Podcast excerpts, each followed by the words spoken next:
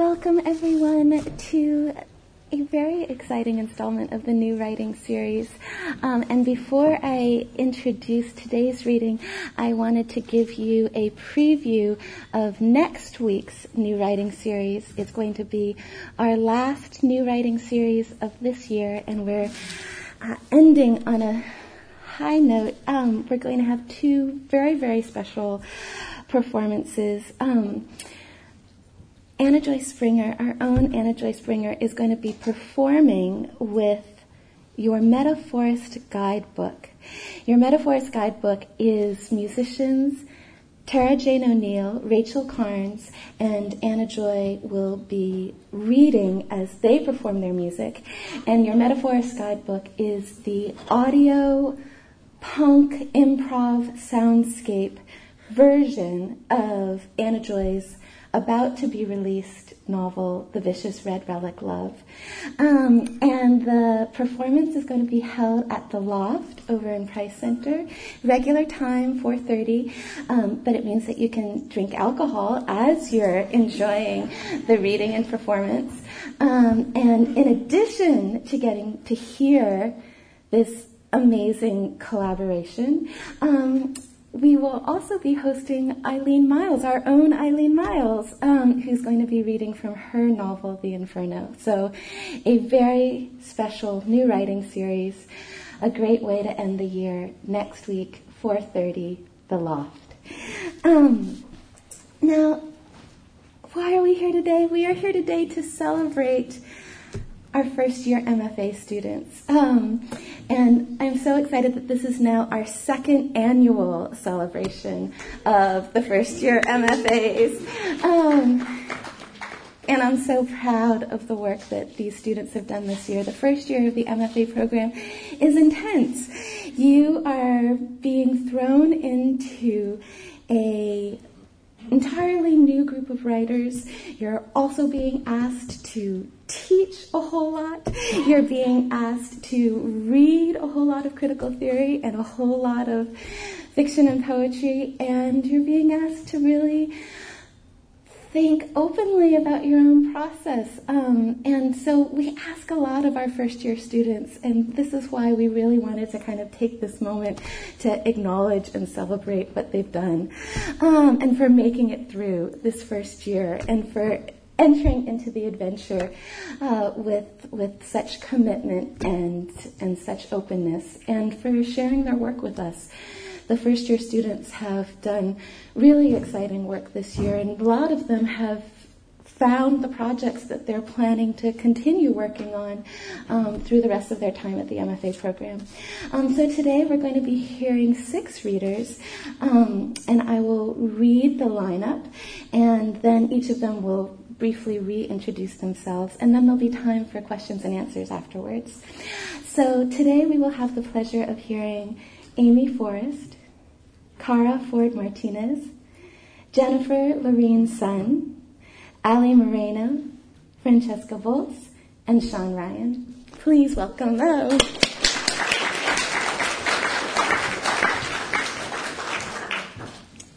Thank you all so much for coming. I'm Amy Forrest. Um, I'm going to read from a larger project in which I've been playing around with fragmentation as a way to express the effect of mental illness and suicide upon a particular family. So this excerpt is called A Father by Any Other Name. 1. Fog sat heavy on the village, which was cupped in the cleft of golden hills, close enough to the sea to smell it.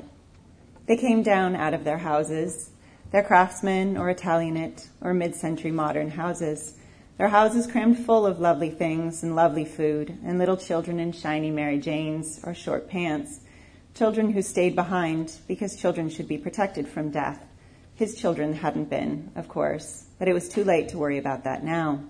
Women all tried to look like Jackie Kennedy, hair poofed, skirts A-line, pearls lustrous. The men tried to arrange their faces into something funereal instead of something that would rather be teeing off across the bay at the Olympic Club. Some of them judged him harshly. Bastard should have known better. Clean the gun with the safety off. What do you expect? Some of them just felt bad for the kids. In their dark suits and dresses, they flocked to St. John's, which crouched in the fog. The road was overarched by huge sycamores and oaks. The fog condensed and dripped lazily, luxuriously. It plopped on the roofs of their cars as they approached the church. These people had expectations. Even the weather had to comply. Mere dripping would have been annoying, an everyday drizzle, but these large, soft plops were resonant, rare, as though someone had arranged for depth of feeling. Two, the children thought it was a secret. They weren't old enough to know that some secrets are things that everybody knows, but about which nobody speaks. Because they thought it was a secret, they wanted to protect their mother from it or punish their father, ideally both, though neither was more likely. It came about in this way. Will and Edie were playing gin rummy one breathless afternoon at the ranch. Edie splayed, bony as a colt, across the floor. Will curled into himself, alternately picking at a blemish and arranging his cards into melds. They were fiercely competitive and lost in the game. Edie knocked, but Will had less deadwood. A fight was narrowly averted as Mac flew through the door and spoke breathlessly. Daddy's Karen Farm. What? they said. Mac, what? They had trouble understanding him at first. He stood with his hands on his knees, panting. Daddy's kissing Karen in the barn. Will looked at Edie. Well, there you go, he said. I'm going to vomit, she said, enunciating the words. God, Edie's so dramatic, Will said. Now you're surprised? Edie bared her teeth at him. Err, she said. Matt kicked the leg of an end table. Hey, you guys. Edie gathered the cards and began to shuffle them. Will picked up a dog-eared novel and folded his knees against his chest. But Edie, what is it, Mac? she said. Will looked up quickly. What? Edie said to Will. You sounded just like mother, Will said. Edie huffed, shook her head, muttered something. Mac hovered anxiously, watching the cards flow in a fluid arc from one of Edie's hands to the other. What should we do? he said. Well, Edie said, we can A, tell mother, or B, tell daddy. Which of those choices do you prefer? Max stubbed his sneaker against the edge of the worn rug. Edie grabbed his ankle so he'd stop kicking and looked at his face. Honey, it was an accident or some dumb game or something. Forget about it, okay? A game? Yes, you know, stupid grown up stuff. You probably imagined it, Will said from behind his book. I didn't, Will. You might have, right? Edie said, like a misunderstanding. Or like when you dream that you can ride a bike and then you wake up and think that maybe you can ride a bike because you dreamed it. Does that work? Max said. No, but that happened to me. I was so relieved that I learned in the night and didn't have to endure daddy yelling. I was wrong though. But you know how to ride a bike. Yeah, it was a long time ago. Max squatted down next to her. Edie, he said imploringly. Yes, she said, I know. She handed him the deck of cards. You deal, she said. Three.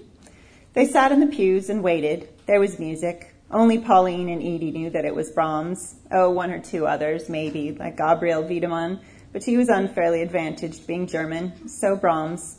Ein Deutsches Requiem was for the living, not the lost, which was why Pauline chose it. Susan Minot, the organist, was only frustrated by it. Pauline should have known better, in her opinion, than to ask for such a piece. Without the chorus, one set of hands, too much. She played with her lips pursed in disapproval, but nobody knew the difference. They were all there Isabel, Pauline, Edie, Karen, Anita. There were others too the wives of coworkers, his children's lovely second grade teacher, even his mother-in-law, wearing a platinum wig and black pearls like pigeon's eggs. Karen wore a cheap pink linen suit and matching pillbox hat. It would have made him feel sad to see it. She always had that air of trying too hard and getting it wrong. Pity had made him want to fuck her. She sat in the second pew, thinking that having been his secretary made her practically family. She sobbed until Pauline, whose black eyes were dry, looked back at her, holding her gaze until Karen's sobs turned to hiccups. Karen didn't understand propriety. She was all heart. Four. They all lost touch after Daddy died and Mother moved south. Edie saw Ray years later in the parking lot of the Frosty Freeze in Cloverdale. Long legs unfolded out of a red Mustang, and by God, it was Ray. 82 years old and still 6'2". Jesus, that man could fill out his Wranglers. His wife, long dead. They talked of this and that, of Edie's horses. So of course the conversation came round to Queenie. Of course. Queenie, the pregnant palomino who got into the sorghum after it froze, and Ray was there with his tubing to flush out her gut to no avail. If anybody could have saved her, it was Ray. Otto even gave her mouth to mouth. He was that desperate. But Queenie died, and the foal too, and Otto was inconsolable. Came home two days later, a different man, and nobody understood. It was just a horse. A horse by any other name would smell as sweet. Otto sits at the dining table, hanging his head. Short ribs, braised in vinegar and red wine, cool on his plate amidst new potatoes, asparagus. It must be spring. He looks up, suddenly realizing where he is. Home. Where's Annabeth? he says, and then realizing his mistake. Annabeth is married, gone. He knows this. Flushes and says, I mean, Edie. Hello, Edie says from the far end of the table. Mother looks up quickly, frowning at her tone. Edie doesn't meet her eye. She looks at Will instead. Will studies his plate. Yes, of course, Otto says. He pushes back his chair and stands. The children do the same. Mother, I wasn't finished, Max says in a loud whisper. Sit down then, she says. Her tone is abrupt. She cuts a new potato carefully in two, the silver blade of her knife, a dull shine against the dull shine of the table, the candlesticks, the china. Yes, mother, Max says, and he begins to eat again. He is eight.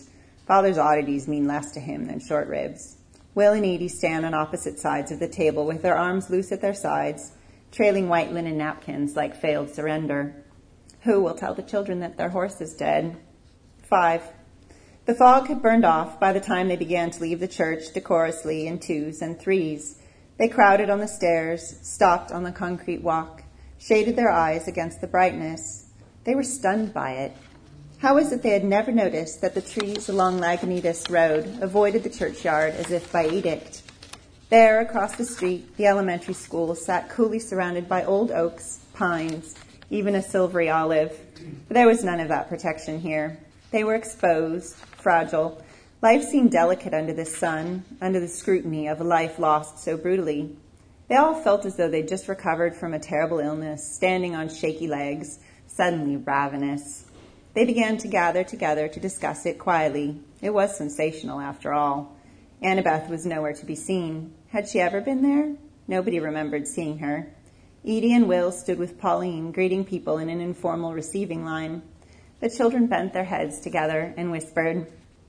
They looked at Karen, who sobbed uncontrollably on her husband's arm. Edie shook her head. Will said something and reached for her. She shrugged him off and walked toward Karen and Paul. That was the husband's name, Paul. Hello, Edie said, her voice clipped.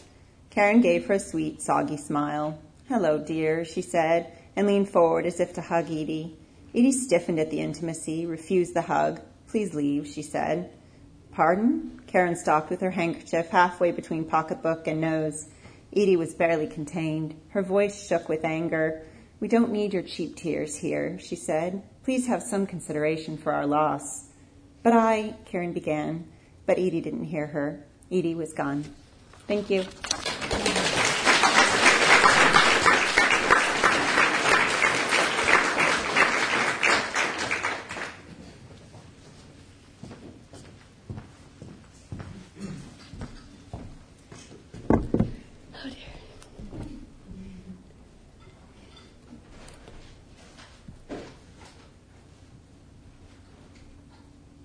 Okay, I'm Kara Ford Martinez. And um, I'm going to read the end of a story that I wrote called A Sentimental Journey, not to be uh, confused with Laurence Sterne's 18th century novel by the same title. Um, the main characters are Jackie, age 85, and Nikki, her so called tenant, age 74. The story takes place on Super Bowl Sunday 2010 in Metairie a suburb outside of New Orleans. Unwisely, Jackie has decided to take a bath, only to discover that she can't get out.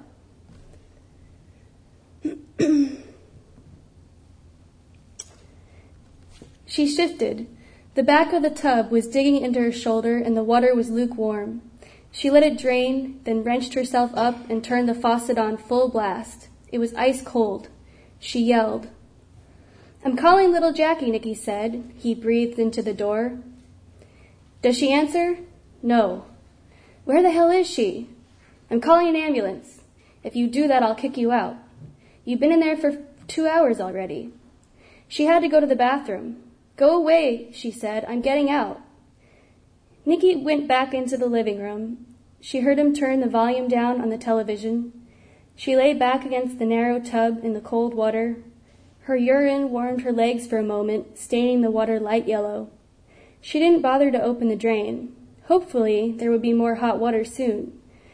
She heard the pipes clicking and the faint hum of the water heater. She pulled herself back up to a seated position and turned on the tap. The water was cold. She had chill bumps on her legs. The veins were purple and broken. She hadn't bothered to look at herself at this angle often, bent over at the middle so that she could see the hard, knobby bunions on her cracked feet.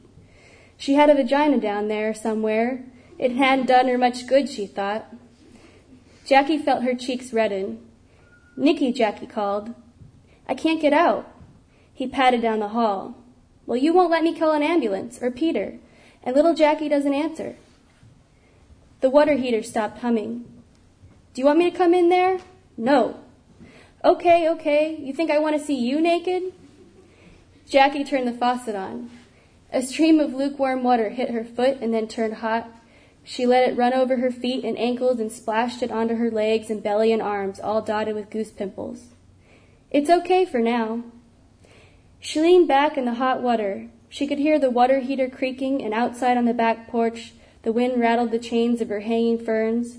She must have fallen asleep because she woke up ice cold, the bath water drained to her thighs. She shivered. There was a banging sound at the bathroom door. What's going on in there? It was Nicky. I fell asleep. The food's here. It's getting cold. Well, eat. I didn't tell you to wait. Jackie let the tub fill with hot water. It was scorching. Her skin itched. She lay back, stretching out her toes. There was more to life than sex, she thought. Al had adopted her two children when they married, took them in as if they were his own. So what if she'd never had an orgasm? Al was a good man. They had been in love. And when his brittle crew cut went gray and his blue eyes hooded and they had te- taken separate bedrooms, she had started the day across from him at the breakfast table. Here's some orange juice, Al, and your favorite blueberry pancakes.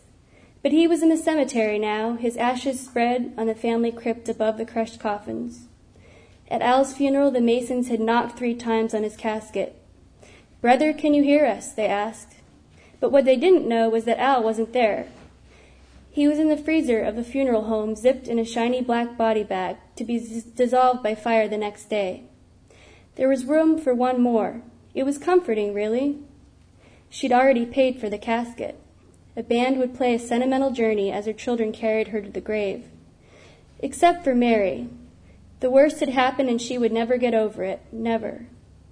She sat up. Nicky. I'm eating, he called from the living room. The game's coming on. Turn it up. it was still pregame chatter.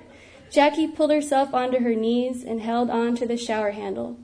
With both arms, she tried to raise her body. Her shoulder was so cold that the throbbing was faint. But she couldn't lift herself. Her arms were weak. She felt like a mouse whose torso was Frankensteinly replaced by a pickle jar. She felt back with a hefty splash. The ceiling had a crack in it, shaped like a noose, or maybe it was a lasso. Al would have fixed it, she thought. Nicky was good around the house, but he didn't do big repairs. Still, she was lucky to have him. Here she was, a widow and heartbroken for the second time in three months, but she had Nicky. Jackie scrambled to get out of the tub. The water was lukewarm, and the sides of the bath were slippery and the tiles cold. It was dark outside the bathroom window. Nicky! He banged through the hall to the door. Do you want me to call an ambulance or what? He sounded tired. I said no. Why couldn't you just take a shower? Why'd you have to take a bath if you can't get out the tub? Why do you go to bars if you can't drink?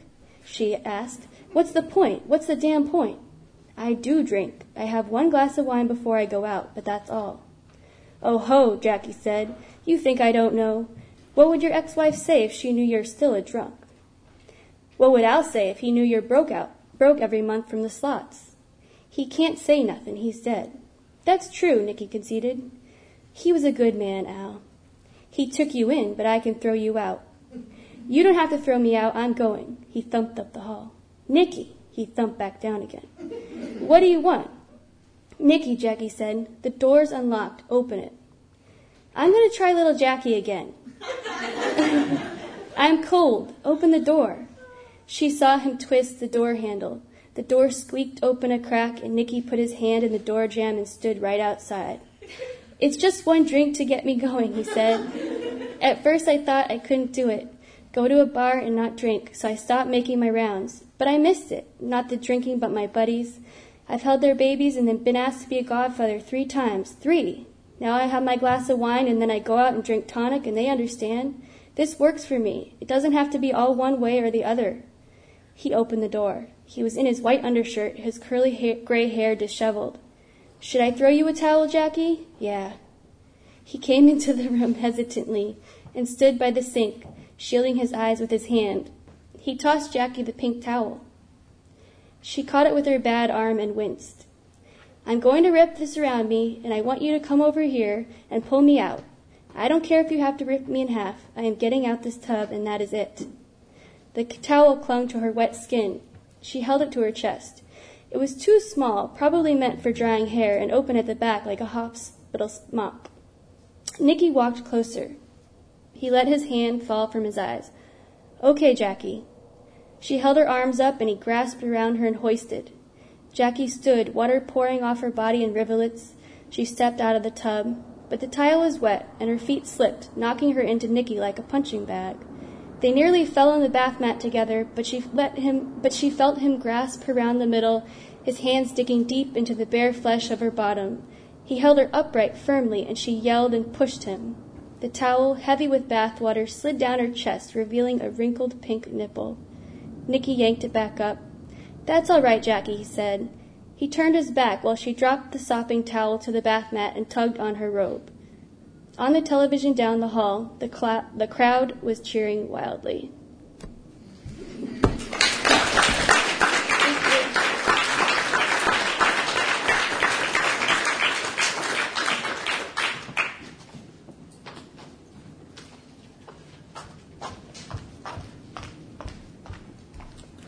Hello, I'm Jennifer Lorraine Sun. Um, I'm, really glad Kara read that because it's my favorite piece by her, and I'm going to read um, her favorite piece by me, and it's a piece that has been one page since fall, and I didn't really know what to do with it. And um, TAing this quarter, I've been making my students do a series of exercises, and today we tied them all together. So I decided to do that with this. And I think it's a story now. okay, it's called Belinda. Belinda is a mermaid. Her scales are the size of silver dollars, just as shiny, just as silver. Her hair, long, tinted a faint green, mystically covers her breasts. When water droplets drip from her fin, they turn into pearls. This is how she makes her living. Stringing pearls with the thread of her hair, her pinky nail the needle. She sits on a rock in the middle of the night, waiting for the boats full of men. Her neck and arms strung with her handmade jewelry. The men come in their boats, their pockets full of gold. How much, they ask. She laughs. What do I need gold for? I have pearls. The men, not knowing what to do, look at her dumbfounded. They want her pearls for their wives because the pearls make them glow. It's almost as if my wife were young again, one sailor said. So one by one the men come to her rock. She gives them a bracelet, a necklace, or a small ring. Love me, she tells them.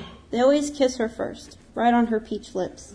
Their calloused hands run over her shoulders, then part her hair, exposing those breasts. They feel like down pillows, said one while he squeezed. I went to sleep on them. And because most of the men stop below the waist, because there is nothing to touch but a slimy tail, they take her pearls to their wives and make the best love to them.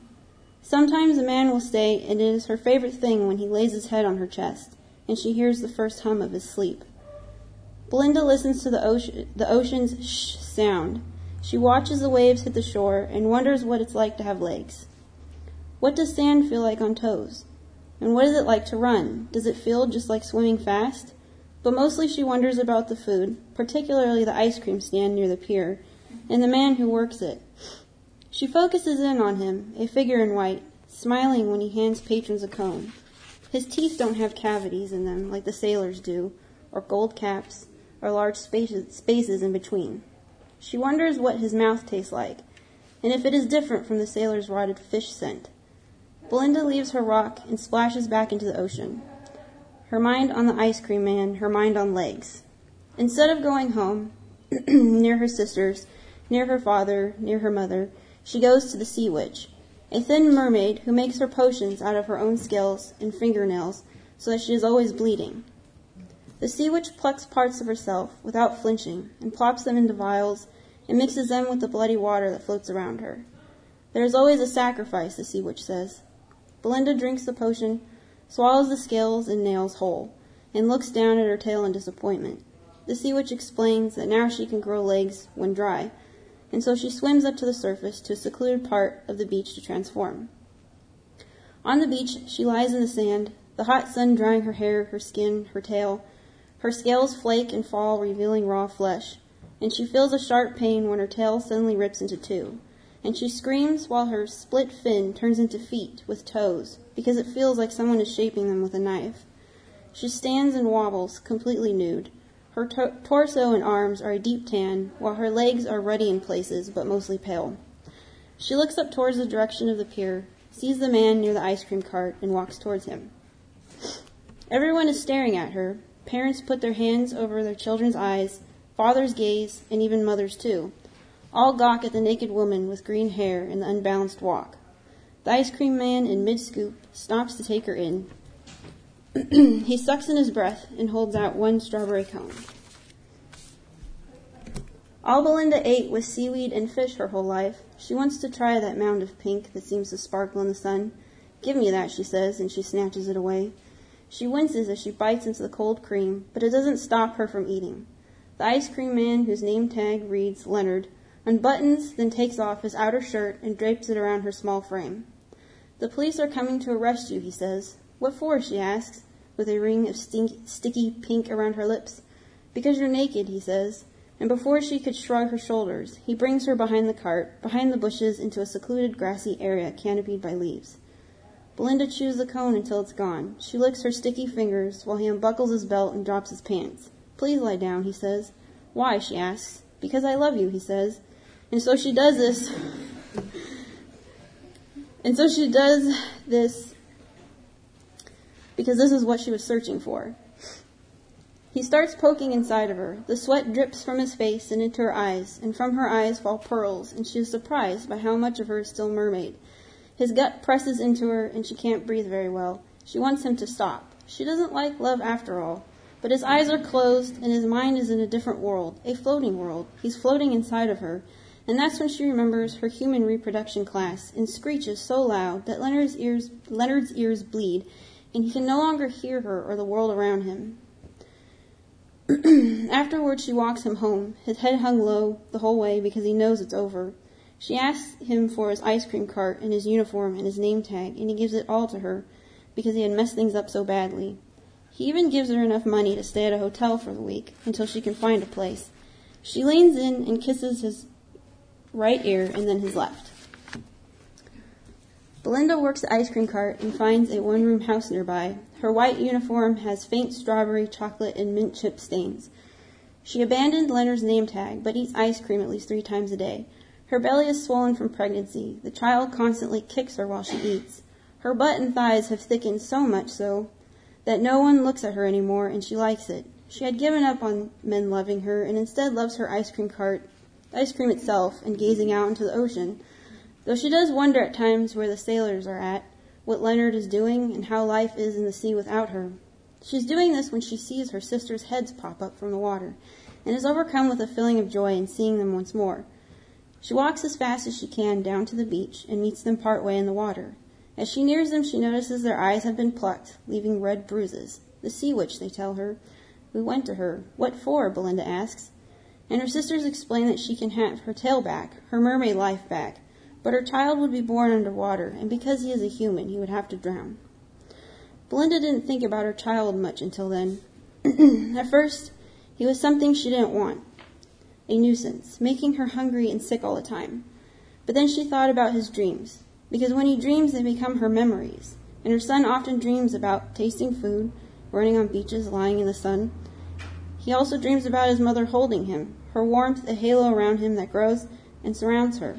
She clutches her belly, and one by one kisses her sister's bruises, and one by one they screech at her decision and return back to the ocean. A flock of birds circle in the sky. Their wings flap, mimicking the shimmer of fish scales in the light.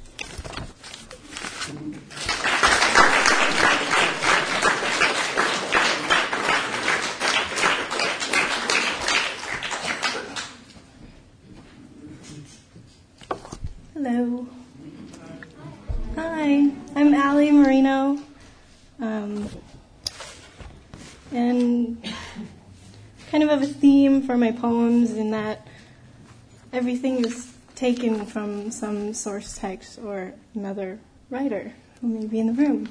Um, so yeah, with that said, this is actually isn't one of those poems. I just wrote one about stealing for the taking.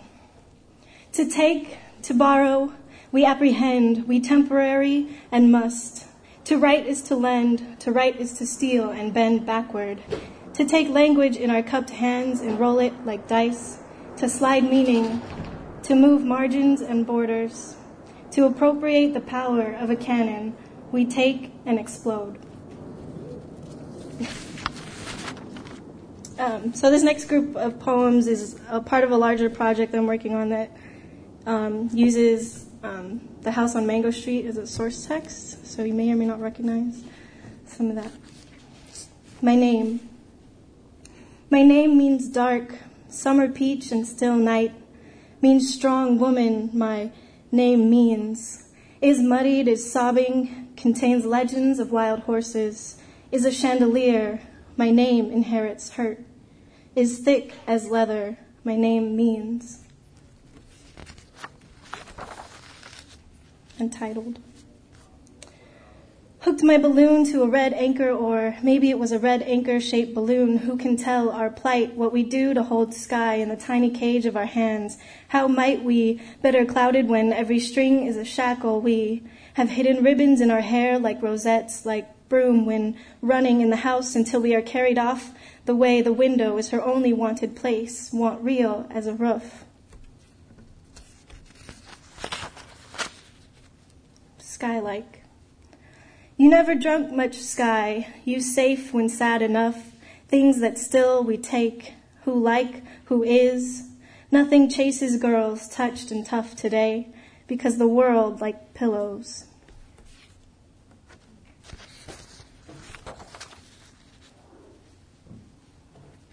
Um, this one is still a House on Mango Street poem, but I just would give you a heads up. I use, I took out all of the phrases that began with I and then the two words that followed. So, I born bad. I will go. I deserve to. I was born. I knew her. I don't know. I believe she. I think diseases. I can't remember. I think it. I don't know. I hated to. I can't forget. I took my. I read her. I liked the. I never knew. I tried to. I held the. I can't see. I was ashamed. I read her. I read her. I came very. I whispered it. I want to. I said yes. I didn't know. This other one also uses House on Mango Street and kind of combined it with pieces from the Communist Manifesto. so and it was part of a larger collaborative project called the Exquisite Manifesto. Um, so, to be a capitalist is to keep writing thrown back.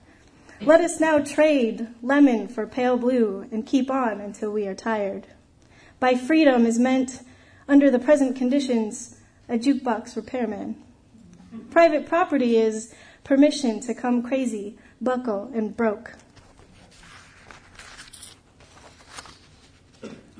These next two are um, rewrites or interpretations of a colleague of mine named Emily, who's here. Where are you, Emily?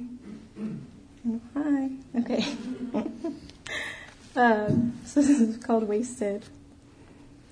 We have been wasted in that most uncomfortable spilling we call a muffin, and the coffee pouring, scone munching pout, a bipolar witch living in my brain. Cover me, dress me, disappearing, to love and live in the corners of a mouth, a cuddly creature, a vacuum. The drooling, the melon, the plump confession. I just want. Plug up the drain and sit a while in your butter bath, evaporate, Erasure, though tiring, yields. We fool and are able to fool ourselves. A little slip and zip and a quick inhale. The hideaway whale demands instant results. The solution, my dear, is the shortest time gap of consume and its opposite. Run until malfunction. Tighter now. Breathe less. If only shave a little could save a little girl stuck in a funhouse mirror. Every bite is a blow. A demon you will never catch. We too often alternate. Discretion. Or would you rather sew yourself into a corset? Conjure that connective tissue from the ends of your sparking fingertips to still walk with fans over faces, still your eyes in the walking, and sent to the corner to consider. Allow the voices to coagulate, the current that pushes and skirts. Swallow curtsy and sit carefully, and when you sit, you sit like a boy. You are such. You're spread, your elbows on a table. Slump the chair. These next two are rewrites of Frankie's work. Hi, Frankie. Peeling. She contemplates peeling back the layers of the earth, rivers unraveling like spools, like bones tossed and tied back, her thick skin home. Scars. Once I slipped on a lava rock in Hawaii. My son was removed from a small incision under my belly button. Samples taken from a mass in my left breast. Too many boys have called me thick. My birth mother left me in a box.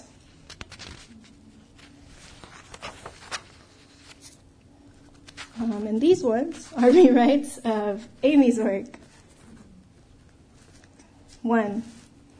In close to under, just gesturing of the wide where, aloud but hidden, leans upon through his mouth, he thinks like the something died, leans against rest ridges, rise on the skin, his thigh, the hem to anticipate. Don't see you secret in a silent, then cry, all bite, around that wells up will, like climbing beyond the skims and flits will pin that blue on velvet my fluttering, I scrabbling in the horrid. Look, time lurks a slit in his thin thief's lighter, packets a bundle and a wrist these longer this place, until the steeper poles with rich hefts and holds he holds. Two. This safe, sweetly cluster from the edge, but suddenly keep leaping, slouches, then slips, fist not wrist, it weren't. I liberated apple pie. This is the whole damn world if TikTok indicates gleaming the world. Laughs crunch upon the walk, what paths radiate where I stand. I am hub, I look up, and the spins into the earth I lift and shoot. I want to, my body, grown to beneath. When you think body, shake voice, I wind and war. My head is glass, man move might shatter. And I'm ending with an original called um, Body. My body walls push thinning walls, in body, around body, in, gone. Don't drink that, probably shouldn't eat, can't sleep that way. Body not belonging to you and not you belonging, but goddamn, you're popping. Humongous body as a room. Is there room for that body whose room don't dilate enough? Room thinning, and when I come back, we will look enough room tell your body to make. and when I come back, we will look uh, enough room tell your body to make. And as the curtain cuts your body in half, tell me if you can feel that weight. Thin tingle pricks, what is that on my chest but knife knowing? And her body pushing my body, out body. Don't fall asleep on that table, suture, this room is too cold. Metal table, this, cold metal room, no room for your sleep, and the cries are cold. You are a shell on a table. You are an empty room thinning, and your cold metal skinning, you'll feel like you're falling. Your job is to lie as your body lies, and it is lying now, just as that thin line on your body is an exit. Thank you.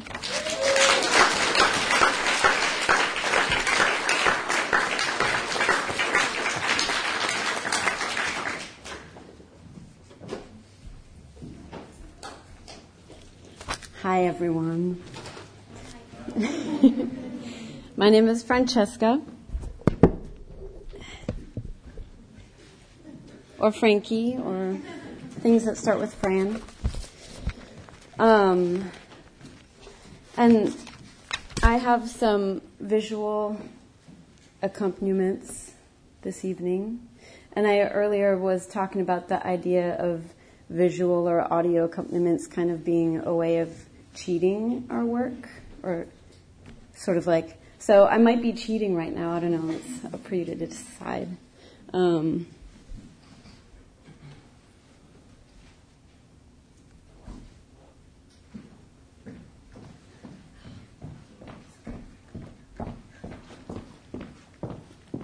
along with visual accompaniments come technical moments.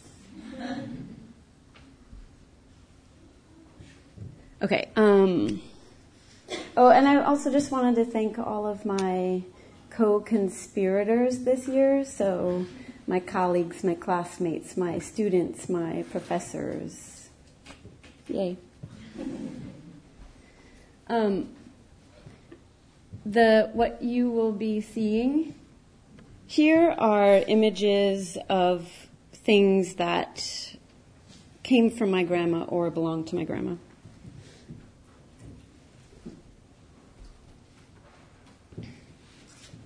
Border study. Dolls in a country whose borders are born, pulled back and forth between two children until it rips, pulled forth, rips back some more. Sky a blanket, stars as stitches, and because the sky is a blanket, it means you have never slept alone.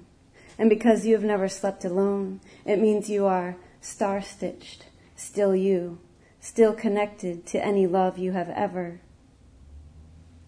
Nazi soldiers, uniformed and ripping through her, pear orchard her, white lace curtains lifting in wind, salted potatoes peeled and cubed and blue flame peeled and peeled and afloat. First the orchard, soldier fingers curled around ripe and unripe fruit flesh, gold green skin layering earth like snow.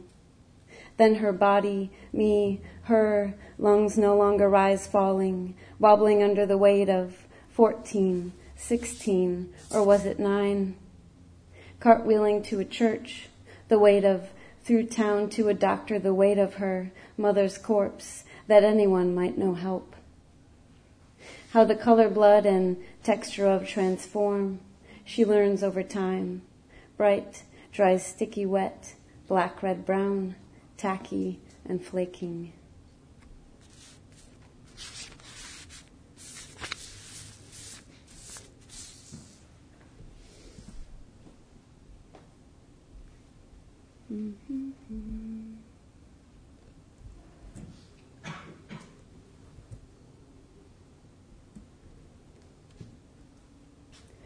Six kilometers is the title of this piece, and that's also the average distance that a woman in Africa walks to collect clean water. Six kilometers. Rain sounds on neighbor's speckle gray roof. There are some places where women walk an hour or two to fill five gallon jerry cans with clean water.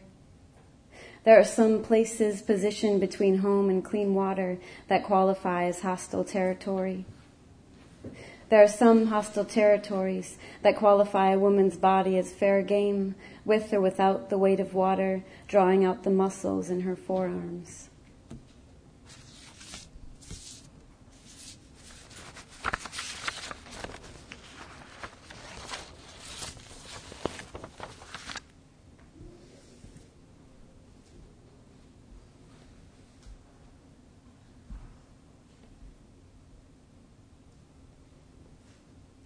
Um,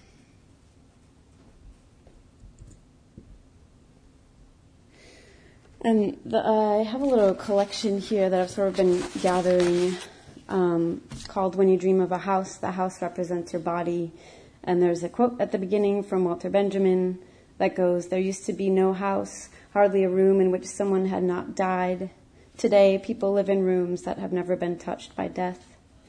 Um, and I also have this other story that I know about. I don't know if it still happens some places, but back in the day when people were dying, windows would be left open in hospital rooms so that their spirits could go out. And that's kind of what this visual is connected to. And, and this piece is in pieces, so it's kind of like a little glossary, little alphabet bits.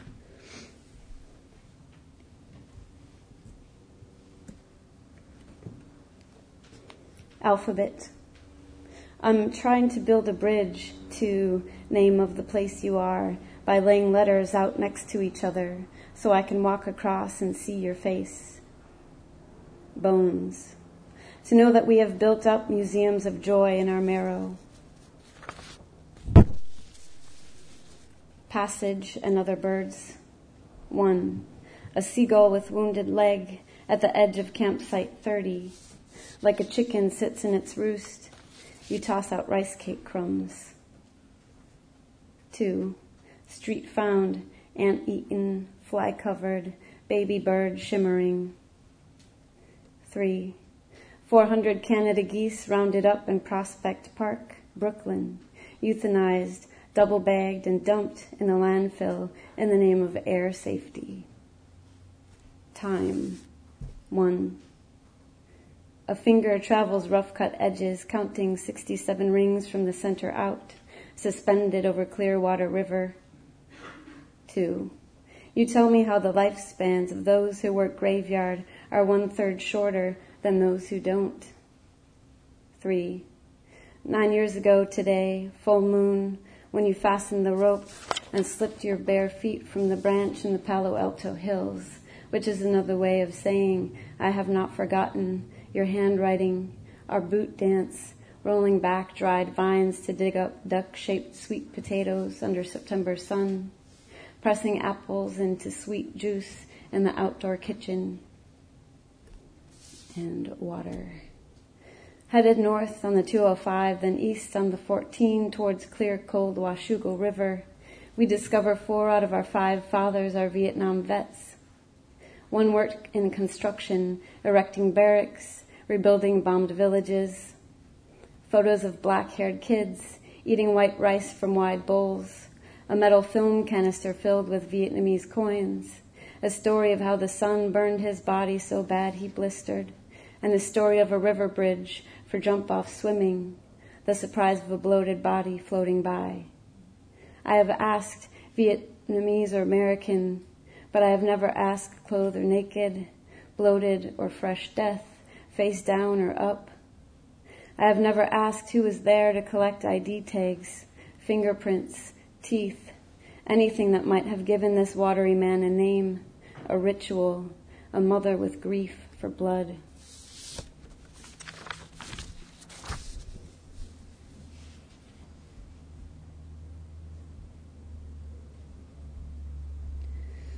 And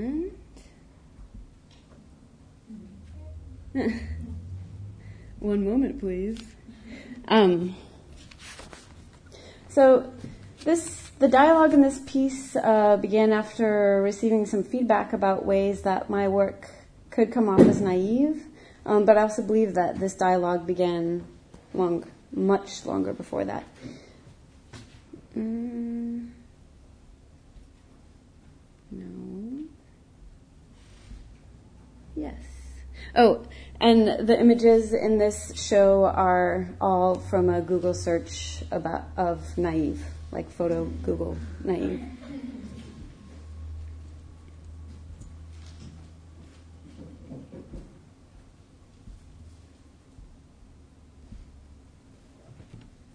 Manifesto of the Naive, Confessions of the Neo-Confessionalists, a design for the new romance. Naive originated from the French in the 1650s, meaning natural, just born, and from the Latin nativus, meaning not artificial, also native, rustic, born, innate, natural. Naive is a French loanword indicating having or showing a lack of experience or understanding, sophistication, in early use, it meant natural or innocent and did not connote ineptitude. We, the naive, believe in making mistakes without apology and in the presence of others, even. We believe in answering questions in class incorrectly, not for the sake of being wrong, but because we believe in process. And because we believe in process, We also believe that learning through making mistakes is one way of moving forward. We, the naive, are prepared to enter the institution with our own approaches to language and method. We aim to exit the institution with our language and methods intact. That said, we are open to new approaches, experiments, processes, but we refuse to conform or assimilate in order to gain the approval of our peers or mentors. We, the naive, admit that up until this point, we have never heard of Hannah Weiner, Gary Sullivan, or John Cayley. We, the naive, admit that up until this point, we have never heard of Walter Benjamin, Mikhail Bakhtin, George Lukács. We also admit that we have probably spent more time playing fetch with a dog named Theory than reading theory. we, the naive, admit that up to this point, we have never heard of Flarf. We admit that we do not like Flarf very much. But we will continue to interact with it because in everything we like or do not like, there is something to be learned. And where there is something to be learned, there is something to write about. And even if we don't write about it, this something changes us. And where there is change, there is progress. And what is the act of generating and creating without progress? We the naive admit that we have roots in spoken word we, the naive, believe that spoken word is poetry. We, the naive, are staging a coup to wrestle the word dismal from all conversations about possibilities, futures, and outlooks for writers and poets in the United States of America. We, the naive, believe that there is no one way to write, to teach, to learn, and therefore we dare to believe that our contributions in class as teacher and student are valuable. We, the naive, believe in introducing ourselves to other writers because we want to know and work with them, not because they will get us somewhere in the industry. We understand that this may mean the difference between having our work published and not having our work published, but we, the naive, don't give a fuck. we, the naive, choose to refrain from shit talking, but we are invested in creating open dialogue around issues and conflicts that may arise amongst our peers and others in the literary art world. We, the naive, dare to reconnect our bodies with our brains by writing our bodies back into our work. By doing so, we encourage you to re-inhabit, re-inhabit your own body. We dare to reference emotion in our work. We dare to write above the horizon of the new sentence. We dare to employ lyricism and narrative. We dare to use plain language. We dare to write poems that feel like falling in love. We dare to use the line falling in love in a manifesto. we the naive also dare to push ourselves, to go to the reading even if we don't like the book, to give feedback on work we don't know how to begin to approach, to write flarf. we the naive believe in exploring resistance before we give ourselves over to it. We believe in the power of collaboration, which means we believe in bridge building, building bridges between the medias within which we work, building bridges across the gap of our histories, building bridges spanning the canyons of our geographies, bridges stretched across the divide of our gendered bodies. We, the naive, believe in creating work that will dismantle the messages we have inherited from the white supremacist, capitalist, heterosexist patriarchy that teaches us to hate our bodies, our feelings, our work, and each other. We hope to take on this task in the least patronizing way possible. We dare to believe that our work is important, which is not to say that anyone else's work is less important. We believe that certain combinations of letters and words we've assembled at some point have made others, including ourselves, feel less alone. If nothing else, we the naive believe in you.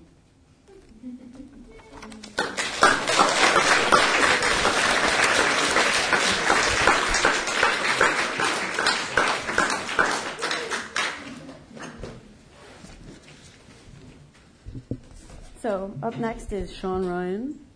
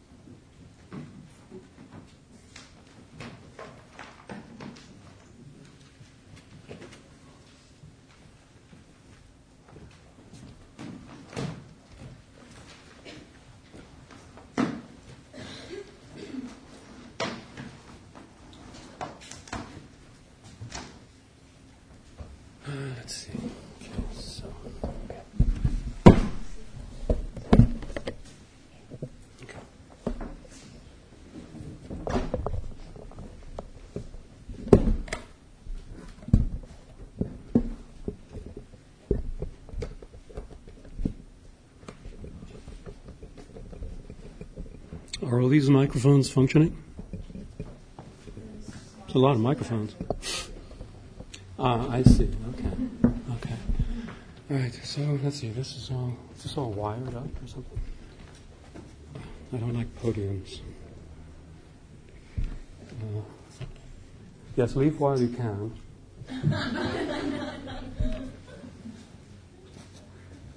Can I take this podium off, or is this? Uh, it's not wired or anything.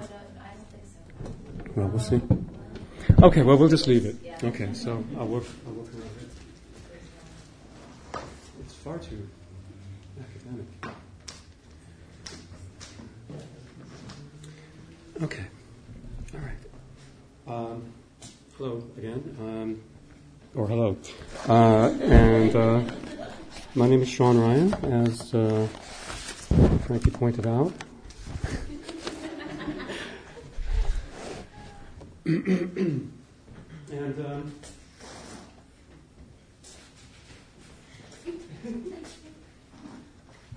this is not a, a routine or anything. I'm nervous about open wires. And a little bit obvious, but, uh, okay. so that the recording picks you up. But you're going to have to keep doing that because I'm going to wander around. Well, then we'll. Yeah, you can. No, no, that would then it would be a comedy. Okay. Okay. Um,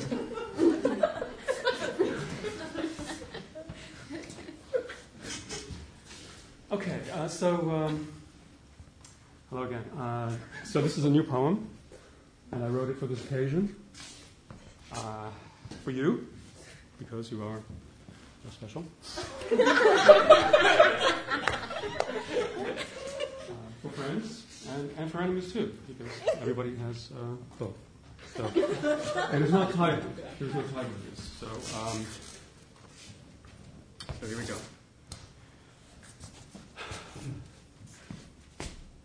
Friending removed cap. Wait for instructions. Wait for death. No. Wait for the others. For Kirdra, for Kent, for Kirk, for Cassie and Calandra, for Franny, for Foster, for Frenese and Finitra. Be sure to punch through the cloud layer, tear through the canopy, finger through snowflakes, through speeches, through species, some species. Alert markets, bring your bones and blood, and casual clothing. Leave the torso to the air, to the signal ready gaze, to the signal ready gaze. Lift your face to those waiting eyes. Blood cells aligned north at noon. Let's go. Bermless I 5 backwash. Defriending self. Inside tiered cocktail ensemble. Defended by the backward slouch. Flowers growing through empty sockets. Grass gripping the small vault of bones. Ready, re- ready the receptacles. Ontics, go forth. Ontics. Ready the Camry and the Jetta. Bring frames and joists, squinches, scuppers, gussets, lintels, trusses. Bend with hogs toward the monumental open, migrating, erasing relations right and wrong. An hour of passing feet, of signs, of curving walls, of powdery concrete, of domestic trees, of rusty scrub, of webs, of unself yielding things. But then wake, travelers, to lazy shopping, humming images of yourselves. There are signals the chopper blades, the dirty flood, a pile of toilet fixtures, the worn carpet rolled up as cargo, bags of ice, ancient ashtrays. Signals spill wide. All is signal. And in a corner, toilet paper is invented once again. Okay, there's a second part. Um, so this next part you're going to like because it's kind of metaphysical, yet it's constantly defeating its own implicit metaphysics. That's a, that's a little trick I learned from Kara Ford Martinez. Martinez, where is she? Uh, she anyway. Thank you. so here it is. Being climbs on top of being. It's her. Being enters being. Ownedness crashes. Disability of parsed antics. Scumbag being, ontic douchebag, touchedness signals through its absence. Skyclaw, please enter as your own difference and wait for humanity to happen. Please wait. The sky, the field, the big budget structures are ready. The signal rich surface is an invitation. The movie is already made and playing to the believers next door. Our moment has already been documented. A presence, maybe ours, lifts off its evening ensemble, its sarong, its sari, kicks off its boots, unhooks its chain of tiny toilet bowls, and assassinates its own visibility.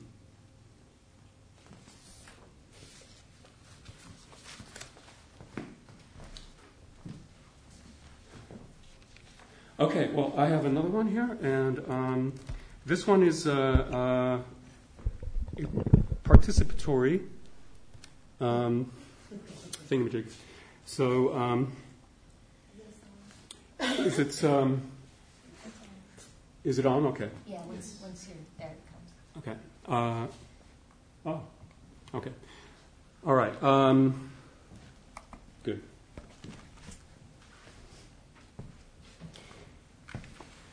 Let's see. You might turn down these if that's possible. I can't find them, Sean. Okay. They're in the back. Okay. That's fine. So what I'm going to do, I'm going to give you all um, a contract. Uh, okay. Well, um, yeah. That's that's good. That's good. Uh, all right. So um, color coded contract. So just just take these. Uh, let's say let's just say if you could just pass the red. Uh, just just hand over to. Uh, I don't know if there's enough, but just. Okay, so in, over this kind of uh, this section right here, um, some blues. Uh, there you are. Uh, and more red over here. Pass, pass, uh, pass back. And then over here, um, green. Yeah, just, just, just, just distribute, distribute. Share, share. Okay, and if there's not enough, you know, you can just uh, uh, associate yourself with one color or another. So, so the, so it's kind of a game. Okay, so it's kind of a little game. Um, so um, basically, it's color coded up here, right? It's color coded. Okay, so uh, you know, red, green, blue, um, and uh, I guess I'll be blue. Okay. Uh, so when you see your color, simply start speaking. All right. So you've got three groups basically. You know, you know what you are. You're either red, green, or blue. And so your color is going to come up here, and we all just do this together. And um, you don't know what you're going to get, but um, you know it'll be interesting. Okay. So I think red, green, red bag.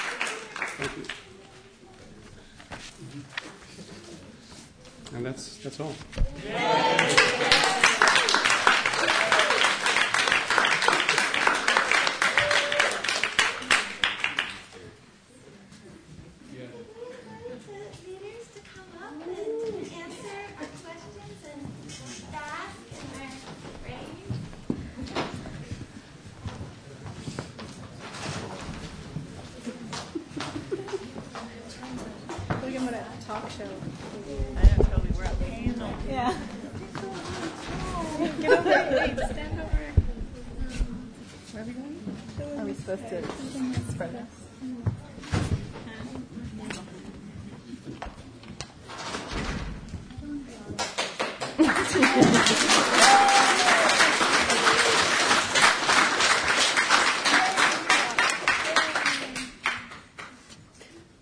Bring it on.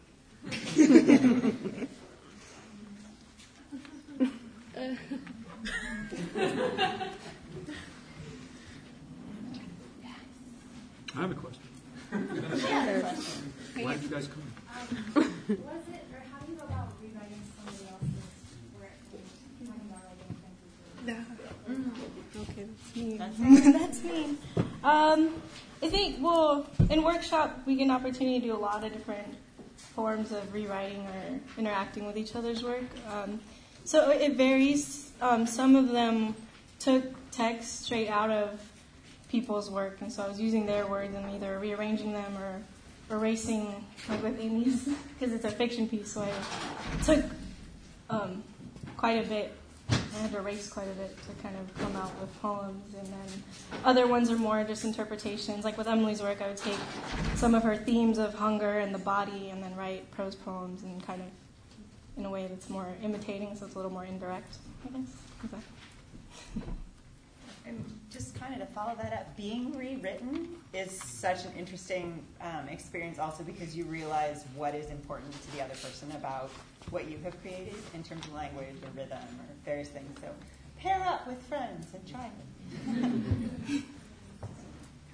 What do you think the difference is between your original work and your rewritten work?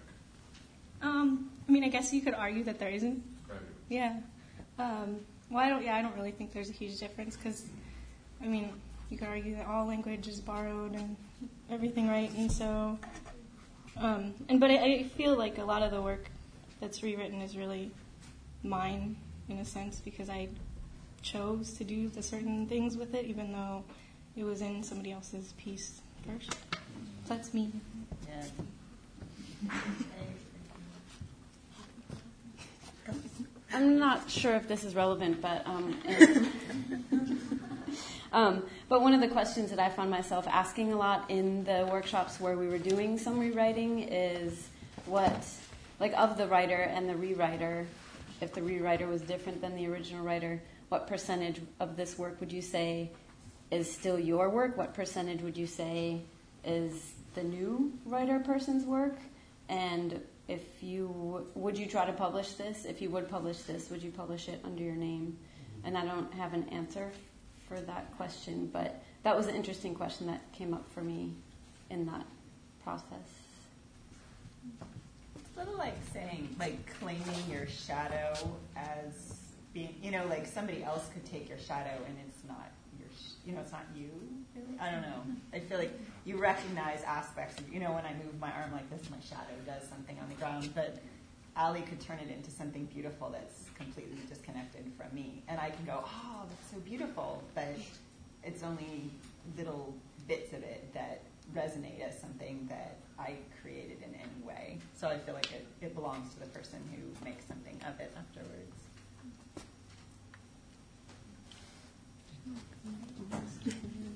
Are there, are there any approaches to literary art or types of literary art that you didn't like or were skeptical of before that you have different opinions about? Which might not mean that you love them. I'm just curious. I don't know why you would say that. yeah, and actually that wasn't what I was thinking, but you could talk about that if you want. and it was for everybody, not just for you. No, I know. Not really. Not really. Wait, you said not really. What do you Say more. Um, no, I don't. I don't. I just. I still feel solidly myself. I don't know if that's good or bad, but No, I just, I don't think it was good.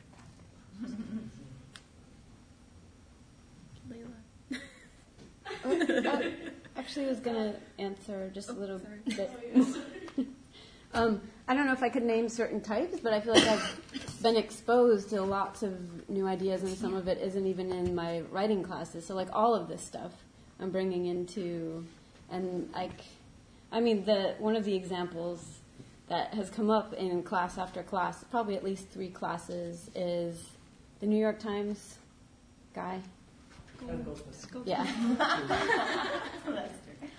So he took the um, September 11th ish. No, it wasn't. Yeah, it was like, Okay.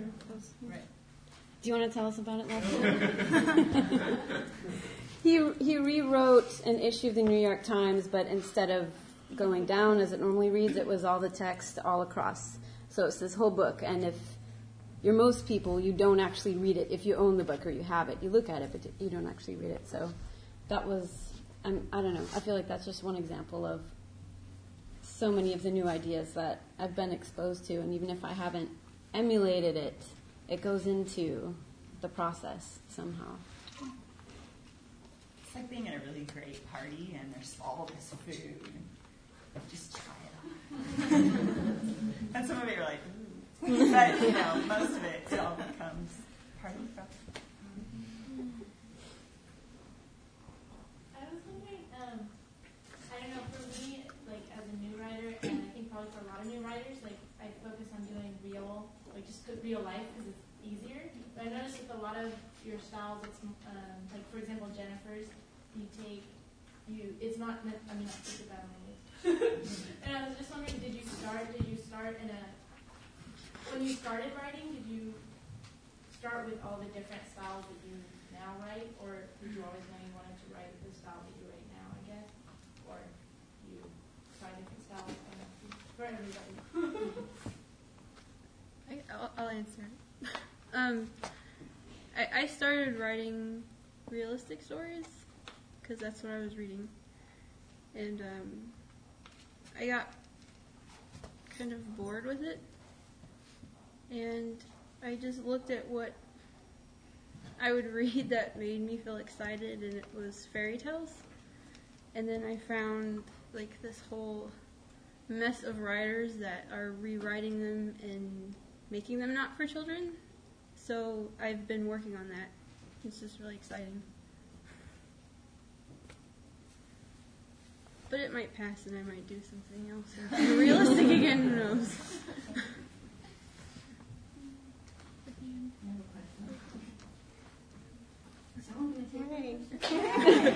um, so, Sean, I'm curious about your writing process. Your work seems very seamless somehow. You know, and I, it, it's hard to imagine how it developed. Did you have style, a different style before the style that you've arrived at now? Let's say 10 years ago, 15 years.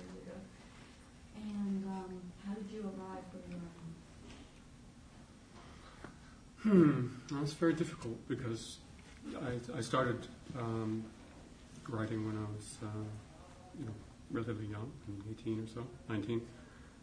And so there's quite a, a, complicated path, as you can imagine. Um, so I guess getting to the uh, more to the present, I, I, guess you know, like film and music influenced me a lot, and in the concept of the event, something an event. You know, um, I like events, uh, so I try and strive for that sense of an event in the writing, and maybe that can uh, ch- uh, migrate into some kind of performance. And I, I guess I'm always thinking about a type of person in pla- in some place when I write poetry, you know, and I also write film scripts too, and um, that of course would imply people in place, but um, you know, so so it's it's not exactly a, uh, you know a um, precise response to your question, but hopefully that will kind of give you a general idea of what, how I'm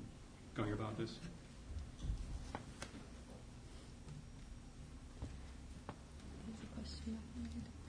What recurring questions do you find in your writing? Good question.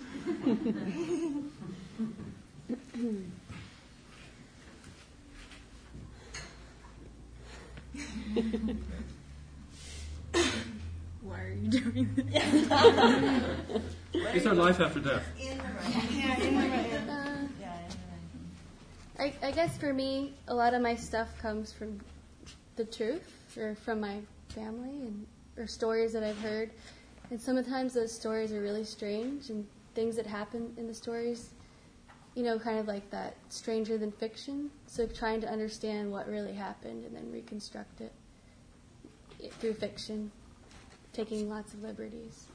So trying to find the truth, I guess. I don't know if that answers that, but yeah, just questioning why did this person do this and who were they really? For me, it's what am I afraid of? I mean, and nobody's ever asked me that question, and I realize I'm always answering the same question. so it was a really good question for me, just to be aware of that. Somebody in the back. Uh, there are different forms of writing and different objectives to writing. And I'm wondering, this is, it seems to be very creative writing. What kind of intention, what kind of purpose do you see in the work that you're doing? Like, do you have a reader reader in mind, or there's some other underlying motifs that are driving your work forward? What is this point of this, really? Does there have to be a point? Um, when I'm writing, I'm not thinking of a reader, but I do feel like my work sort of a lot of time addresses something larger than my life, my friends, even like the city I live in. Um, so there's something about that broadness. I don't know if that's why, but there's something about that for me. Um, I also feel like writing saved my life at some point. So Yeah, well, jumping off of what Frankie said, I think a lot, well, a lot of my work tends to focus on issues of gender and race and identity, and so obviously there's a certain point where I feel it might, like my pieces might feel like they're speaking to a specific community, but the purpose is to really engage everyone in that conversation and encourage people to be you know, engaged with the conversation. and, um, but thinking about those issues, um, I think is an answer to the question. Another thing, too, about that for me is um, writing is this thing that I do, and that sometimes that I, you know, do like this that I did today.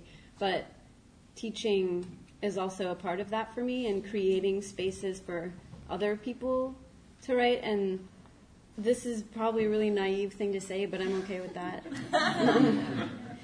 but uh, creating that space for other people to have that tool, because maybe that's a tool that will help other people get through.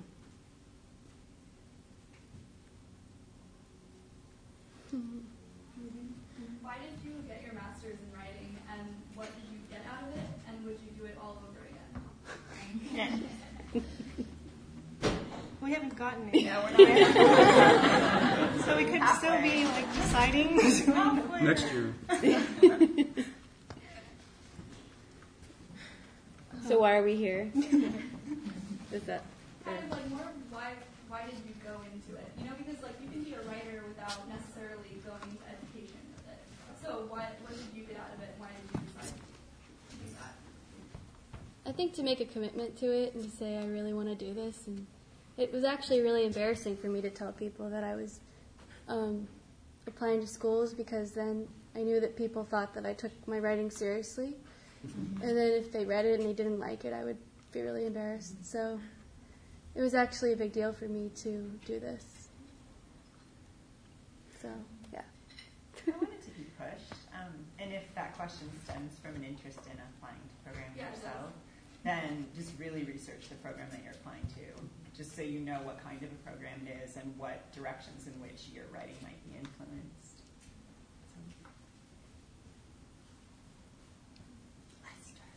Paula, how has this program influenced your writing? How does it shape, how does it shape um, what you're going to write?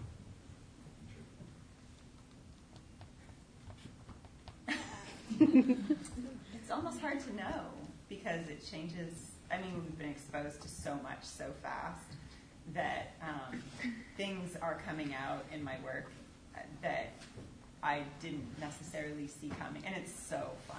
It's so interesting and exciting. It's really like um, language writing has always been just something fun that I've done for myself in a really selfish way. And, and so it's really just playing with these lovely toys that we have to work with, all these different games that we play in this particular we'll see. so, um, what has compelled you guys to keep sorry keep writing? Because in the interest of full disclosure, I graduated from Prince Writing Range last year, and I haven't really written a lot in the last year, and I, I don't know how to feel about that. So, how what has made you guys keep doing it? I feel really guilty if I don't. I was right with that. Um, so, yeah, guilt. and when I do it, it feels really good. I feel like I'm doing something important. Maybe just for myself. I don't know. I think for me, sometimes it has to do with community. I've started community writing groups. I've worked with a nonprofit that did writing workshops in Portland, where I used to live. So some of it for me is if I build that community or if I participate in that, then we're there for two hours, and that means we're going to write something together. So there's that for me. Um, I started a blog that I write on every day, and there's something about, you know, I've always had this vision of like, I'll get up at four and I'll write for two hours. Um, but I, every day, but that never happened until I started the blog, and because I mean, I don't even know. Well, I know that some people read it, but it's not even about whether or not people are reading it. It's because it's this thing that exists publicly, and because on that thing I said, I'm going to do this every day. I do, so that's helped. Yeah. Well, I- like jumping off of that, I think this specific group keeps me going in a really cool way because I like we're a really diverse group of writers, and so like I read Amy's work and I'm like, wow, I really want to write fiction or I want to like do some fantasy kinds of things, and then. Sean has all of his PowerPoints and his songs, and I'm just like, dang, like now what do I do? So, but I mean, it, it really, being in the program and everything pushes you to try a lot of those things and take in what everyone else is doing and kind of see where you fit in with all that. And um, I guess the question is though, when you don't have this, then do you keep at it, right? And I, I think I, I will, because I don't know. I just I can't imagine not writing anymore. I would. I get insomnia, so I have to. I won't stop thinking. Not sleeping is just awful. And I kind of want to um, address that other question that happened before, which was what? Ways in which our writing has been changed last year. Oh, Sorry, I, right. I got excited when I saw your um, I also can't name how my writing has changed, but I can talk about ways that I've understood and come to understand what I'm doing or what I'm trying to do. And some of that has been through the, the rewrites. So instead of saying, this is working, this isn't working, like what actually sort of comes up to the surface when Allie rewrites something that I wrote. Or when I rewrite someone's, then that's really when I almost have the most full understanding of what they were doing. So that's one of the things that has happened for me.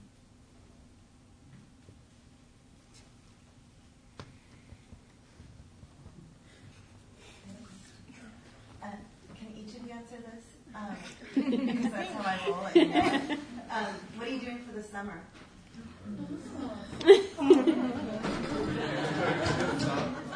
What? I'll go first. Writing you 100 pages. and um, going to Philadelphia, Cape Cod, and Hartford, or West Hartford for three weeks. And then, I don't know. I'm going to try and finish my novel, and I'm taking a UCLA extension course in experimental writing, and I'm going to the Sewanee Writers Conference. So that's exciting. That's it.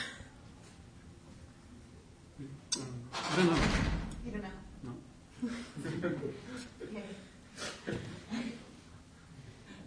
Um, I'm gonna get to know San Diego because I haven't, because I've been in school. But for the rest of the summer? No, I well, no, I'm gonna do that.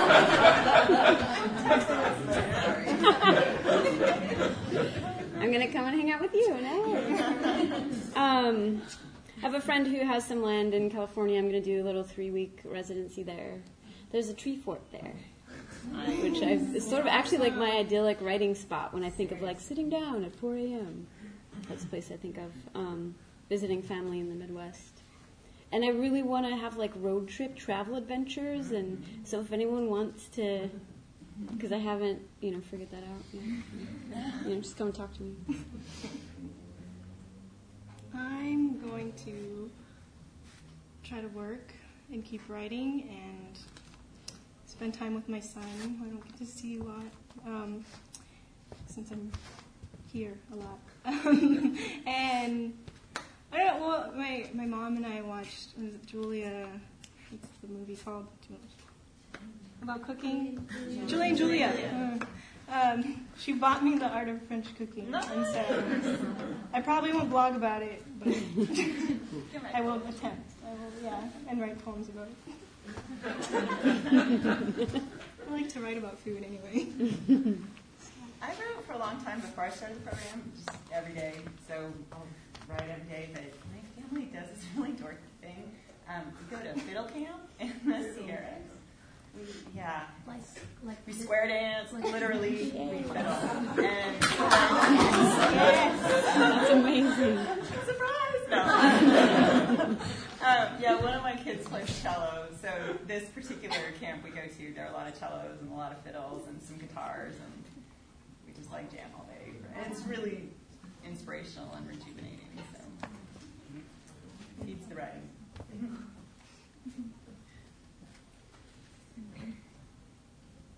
George. Um, so, you know, I'm not writing or involved in the writing community myself, but I get a lot of it by proxy. Um, seems like there's always this idea going around of the fact that the community, and there's a lot of community building, it seems like the community itself is being threatened or marginalized outside of maybe the academic community. I was wondering um, if that's actually the case, and, and you know, to what extent, you know, the, the community is in it, because I'm, I'm not actually sure myself. You know, it, when people are talking about it, it sounds like it's in a state of urgency, or, it's endangered or something. I'd say getting work as a writer is the thing that's in a state of urgency or danger. Um, but there are, you know, a couple big writing conferences that are definitely not ghost towns. I've never been, but the um, I don't even know what they're called. But so I don't know. I don't. I feel like I'm answering a lot, but that's my little piece that I wanted to. You mean AWP? Yes. I don't. I've heard of AWP, but I don't know what that is. But it, I mean, I guess as someone who community and writing in community is really important, I feel like it's been very alive and but making a livelihood off of the actual act of writing is like it is endangered. I think. Ditto.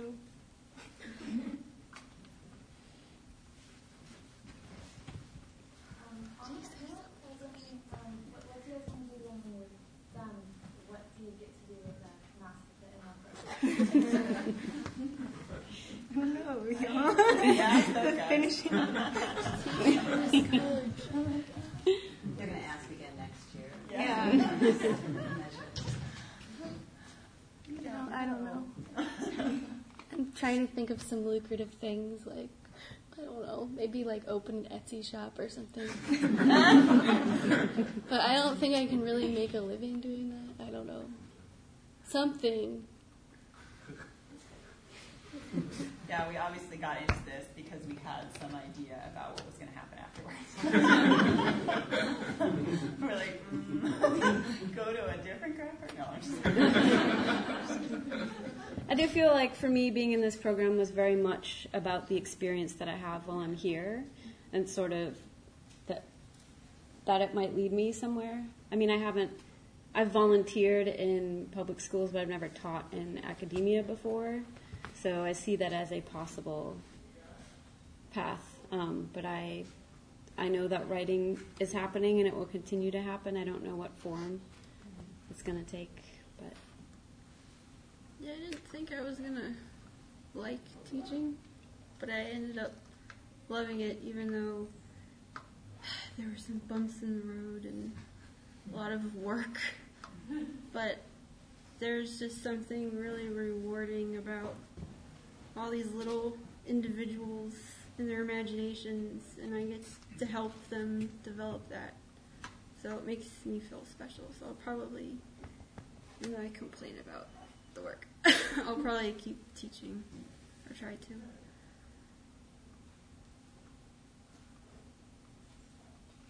And obviously, we're all going to become rich and famous. Like, right. Only if you guys buy our stuff. Sit down.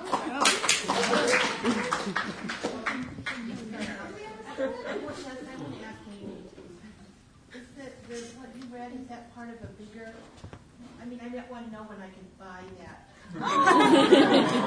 rich and famous, rich and famous. I'll send you an advance copy. Um, yeah, I mean, you know, it's the thing that I'm doing here. Okay, well, I'll be looking for it. Thank you. So much. As well as the others do, I, I, I certainly enjoyed it. On that note.